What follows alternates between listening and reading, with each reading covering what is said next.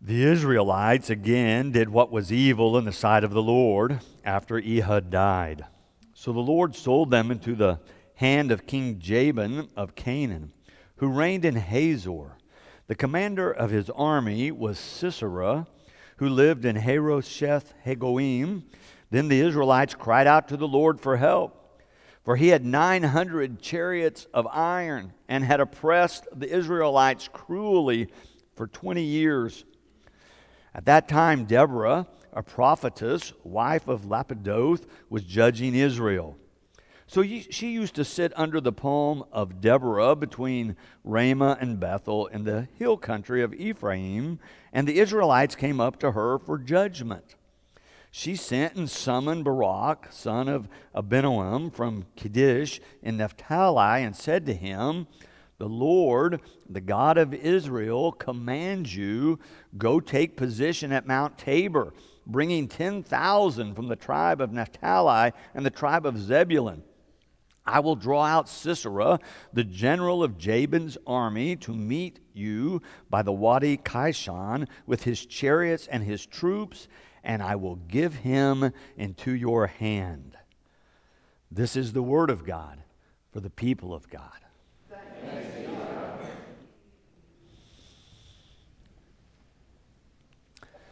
Were you aware that we've just passed the 500th anniversary date of the Protestant Reformation? Just 500 years ago, Martin Luther, a Roman Catholic monk, wanted to discuss some things with the Roman Catholic hierarchy, and it ended up when he started the discussion that things went from one thing to another until groups of people began to split off from Catholicism finally becoming what we now know as Protestants. Many of the things he wanted to do were innovations, and many of those were adopted. But some of his ideas didn't do so well. One of his was that he wanted to take some books out of the Bible. He thought Revelation was not too helpful. He wasn't sure about the book of James. He said maybe we should just eliminate them from the scriptures. Well, that did not carry the day. And yet, when I read a passage like today, I think of Martin Luther and think, hmm, maybe this one. I mean, it's difficult to understand, it's confusing. Biblical scholars think that this is probably two ancient stories woven together into one, but they maybe didn't do as good a job weaving them as they have in some other places. The other thing is, when you read through it and notice that the passage says that God commands the people to pull together, and then God is going to bring these other people, their neighbors, down into the valley so that you can slaughter them it's hard for some of us to kind of get our head around that theologically in terms of thinking that that would be part of God's nature, that that would be part of God's plan. But let's look closer. Let's dig in a little bit and see if we can make some better sense of this than at first reading and perhaps even find lessons of faith that would help us today. First, a caution when we read something like verse 1, where it says, The Israelites again did what was evil in the sight of the Lord, it is important that we remember that this is the family or national story of the Jews. Too often, Christians read something like that and take it out of context. So, verses like this have been used to say that Jews are evil. And I think that is a very dangerous misinterpretation. Because once you've taken that step and decided it says they're evil, what Christians have done in the past is to say, then we need to convert them, whether they want to be converted or not. So we can do so forcefully. And if they don't want to cooperate, we can eliminate them. And it has led to some of the greatest tragedies in all of history, some of the greatest inhumanity the world has ever witnessed. So we need to be very careful when we read passages like this. I think it's not too different than within our own family groups. I don't know if this happens in yours, but it does in mine occasionally, where somebody talks about somebody else in the family in a negative way. They say some unflattering things about how they've behaved, maybe at the last holiday or what they're doing. And yet, we're still going to celebrate Thanksgiving with them. We still know they're part of our family and we're going to love and care about them. And if somebody else said the same things to us that maybe we have said about someone else, we would object. It would feel like somebody had crossed a boundary and stepped in where they weren't a part of that group. And so it feels more like an attack. And it feels like there's not the necessary knowledge and care for them to be engaging in that discussion.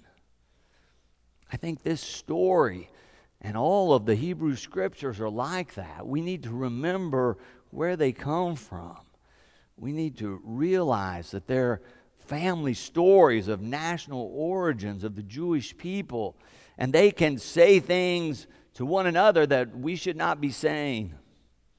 In fact, some of the biblical scholars say they think this story and some others in this section go all the way back maybe to the 12th century before the Common Era or before Christ.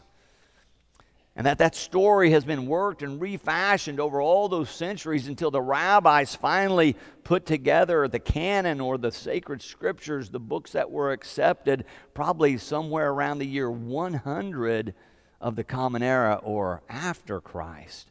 So it's a story with such a long, long history here. It's important to understand that. Secondly, we have to work to understand more fully the context and background of these passages. When these are such ancient stories, it's sometimes harder to remember where they come in the sequence and how they fit into all of this. So we've been following these stories and we spent a lot of time with Moses as the great lawgiver and leader and deliverer of his people. And then he dies, and we take up Joshua, and we talked about Joshua and his leadership, but now he's died as well. And so now, today, we're in the period of the judges. They are the people who are seen as heroes in a sense. They're called judges, but not because they're legal experts or that they have a courtroom or wear a robe, but they are those that held up or stood up for the rights of people who stood up for the rights of orphans and widows or stood up on behalf of the people in the face of military aggression like we have in our story today. There is a foreign king that's oppressing the people. You heard it in verse 3. The indictment against him says that he had oppressed the Israelites cruelly for 20 years. And so when someone comes along and says, let's stop the cruelty, you can see why they become a hero or a heroine in the face of such carnage and their ability and willingness to stand up and make a difference and stop the cruelty. The third idea here is when the Israelites run into trouble, or oppression, is what the text says, we are reminded, and it's emphasized here, that the Israelites cried out to the Lord for help. They cried out to the Lord for help. It's important to notice that it says they did evil, not that they are evil. That is, the text isn't really saying that they were immoral or unworthy people. What it says is what was evil was intermarriage with other groups in the region. And that's a problem in this day and age of this story because when they intermarry, they end up worshiping other gods, false gods. They end up worshiping idols. And you remember the first commandment they have received in this covenant with God have no other gods before me. So when they intermarry, it's not that the other people are somehow evil as well, it's that they worship other gods. And God's trying to create this community of purity, of focus, of covenant that will reveal to the world the one true God. That will be a people that are a blessing to all the peoples because of their covenant with God. So when they intermarry and other gods come into play, it becomes a problem.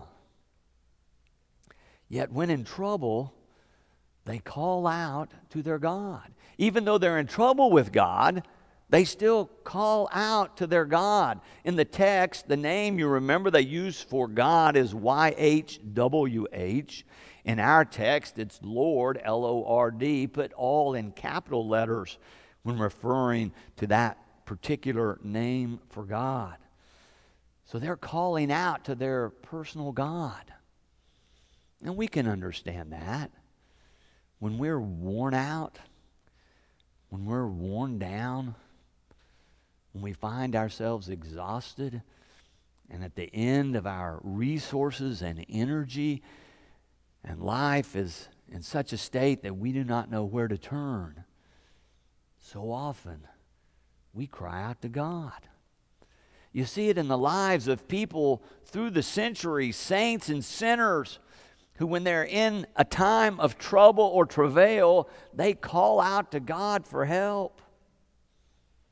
We even use it in our prayers and our sacred songs where we say, Hear our cry, O Lord, or Hear our prayer, O Lord, or Lord, have mercy, or Christ, have mercy.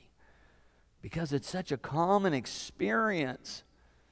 We know that we need help sometimes reconnecting to God in those kind of times. If you've ever read through the Psalms, you know they are filled with these kinds of prayers and litanies. I want to give you a couple of examples this morning. Psalm 3 starts like this O Lord, how many are my foes? Many are rising against me. Many are saying to me, There is no help for you in God. But you, O Lord, are a shield around me, my glory, and the one who lifts up my head. I cry aloud to the Lord, and he answers me from his holy hill. Or Psalm 5 starts like this Give ear to my words, O Lord. Give heed to my sighing. Listen to the sound of my cry, my King and my God, for to you I pray. Or one more. Psalm 116 begins like this I love the Lord because he has heard my voice and my supplications, because he inclined his ear to me. Therefore, I will call on him as long as I live. The snares of death encompassed me, the pangs of Sheol laid hold of me. I suffered distress and anguish. Then I called on the name of the Lord. Oh Lord, I pray, save my life. Have you ever had that experience where you're facing death? The death of a loved one, where you're facing a situation where you cannot see a way out, and you cry out to God for help. It's a common experience across the ages. In our story today, they're getting ready to face a battle. And we can even, I think, understand that if we think about what it would be like or what it is like when we're sending a loved one off to war. Every family I've ever known who is sending someone into a battle zone, whether it be mother or father, brother or sister, husband or wife, son or daughter. They want God's protection. They want me to pray with them. They want to pray that God will bring that person back safe. They're crying out to God for help. In times of trouble or conflict, we want our loved ones to be safe and come back to us alive. So we pray to God because we know we need help from a higher power. We know it's beyond our control. So we pray to God for help. The ancient Israelites find themselves living in a time and place when this story takes place where there are no nations as we know them, no clear and set national boundaries, no standing national armies or civil defense. They live in a time and place where life revolves around tribes and the boundaries are ever changing. And if a bigger tribe with more weapons, like 900 chariots, comes by, you know that your life and the life of your whole tribe could be eliminated all of a sudden. So often, God's protection is important in these stories, for without it, the people believe that they would not have survived. So often, ancient Israel is the underdog. They are so very vulnerable to larger armies, larger groups of people with more weapons around them. And they pray to God for help. They're never sure whether or not they're going to survive another day living in a context like that. You can even hear it in the verse right after where we finished reading. We stopped in verse 7, but in verse 8, Barak is the general, the commander that Deborah has summoned. And he says to her, If you will go with me, I will go. But if you will not go with me, I will not go. He's not sure of the victory. He's not sure they're going to survive the day. He wants Deborah, prophetess of God, the one connected closely with the Lord their God, to be the one that leads the way. He wants God's protection, he wants God's presence if he's going to go into this battle. We can understand that if we step back and think about what life must have been like in those times. The final idea I want us to notice is how atypical this story is, and yet how it fits an important biblical pattern. So here we are with judges. We know all the other judges were male.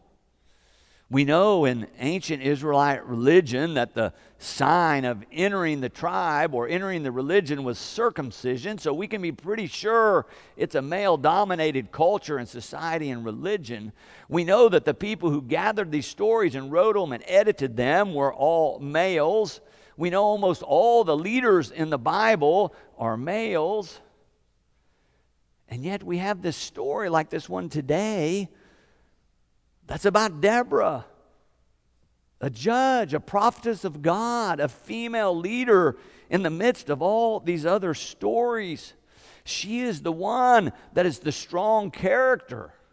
She is the one that God's speaking through. She is the one willing to lead the people. She is the one that's a model of faith. And in fact, if you read on beyond where we stopped today, further into chapter 4, you find out at the end of the story there's another woman that helps. The person that actually finally kills the general is a woman, Jael. It's a graphic and dramatic ending to the story. comes later in chapter 4. But I want us to make sure that we realize that this is almost unheard of in these ancient scrolls to praise women for their leadership, their wisdom, and their bravery. And yet, here we have this story which reminds us that we need to be aware that God works through all kinds of different people, males and females. And so, even though it's a rare story and it is atypical, we can also see something else here. Because this fits a pattern of God choosing the unlikely, the least, or the unconventional to accomplish the divine work God wants to do in the world. So even though there's a general, there's a commander of this army, Deborah is really the leader and the hero or the heroine in this story. She is the one that's going to lead even him. She is the model of faith. She is the one that has this close and intimate relationship with God, so close, in fact, that God speaks through her to all the people. And through her actions, we're told later in the story that this leads to 40 years of peace for the people, for the Hebrews. It reminds us that God often challenges the status quo. That God often works in ways that we surprising to us and we're surprising to them. Have you heard the name Jennifer Maddox? Jennifer Maddox. She was nominated as one of the top 10 heroes for 2017 in the CNN poll where they asked people from across the country to nominate people you know that would be worthy of lifting up. She's one of the ones who was nominated. When I was reading her story, she reminded me of Deborah. She is a woman, she's an African American, and she's a police officer in Chicago. So she is a strong leader, but fulfilling some unconventional roles. She works on patrol on the streets of Chicago.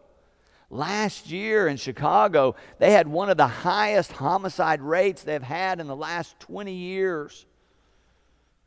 And even though she patrols those streets and tries to keep people safe, she says on the south side of Chicago, where she grew up and where she works, too many children are seeing people they know murdered. And it's not even safe for some of the children to be on the streets. It's become so violent. So, Jennifer Maddox, in addition to being a police officer, has started an after school program, a free after school program for elementary age children, a place where they can come and study and work with other adults. She says it's important, particularly for her as an officer, for them to know a police officer that they know cares about them. She says, you know, most police officers do care about the people in the neighborhoods that they patrol. But sometimes in neighborhoods where violence breaks out, there becomes this great divide between the police and the community. She says that's a problem.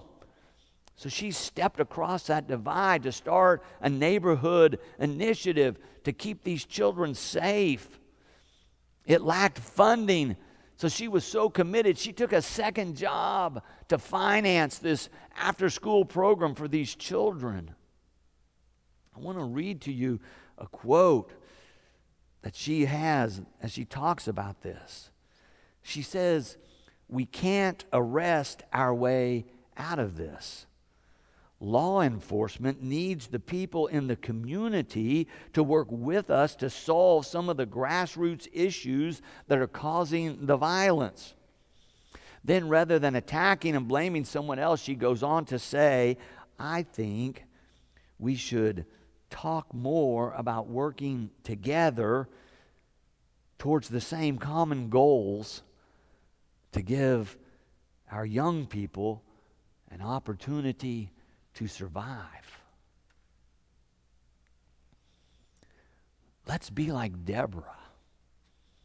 Let's be like Jennifer Maddox. Let's open ourselves to God's call upon our lives so that we might be agents of peace, that we might be leaders of people and communities that are working together so that we can all have opportunities to survive and thrive, so that we ha- can have communities where love and care is the norm rather than hate and separation.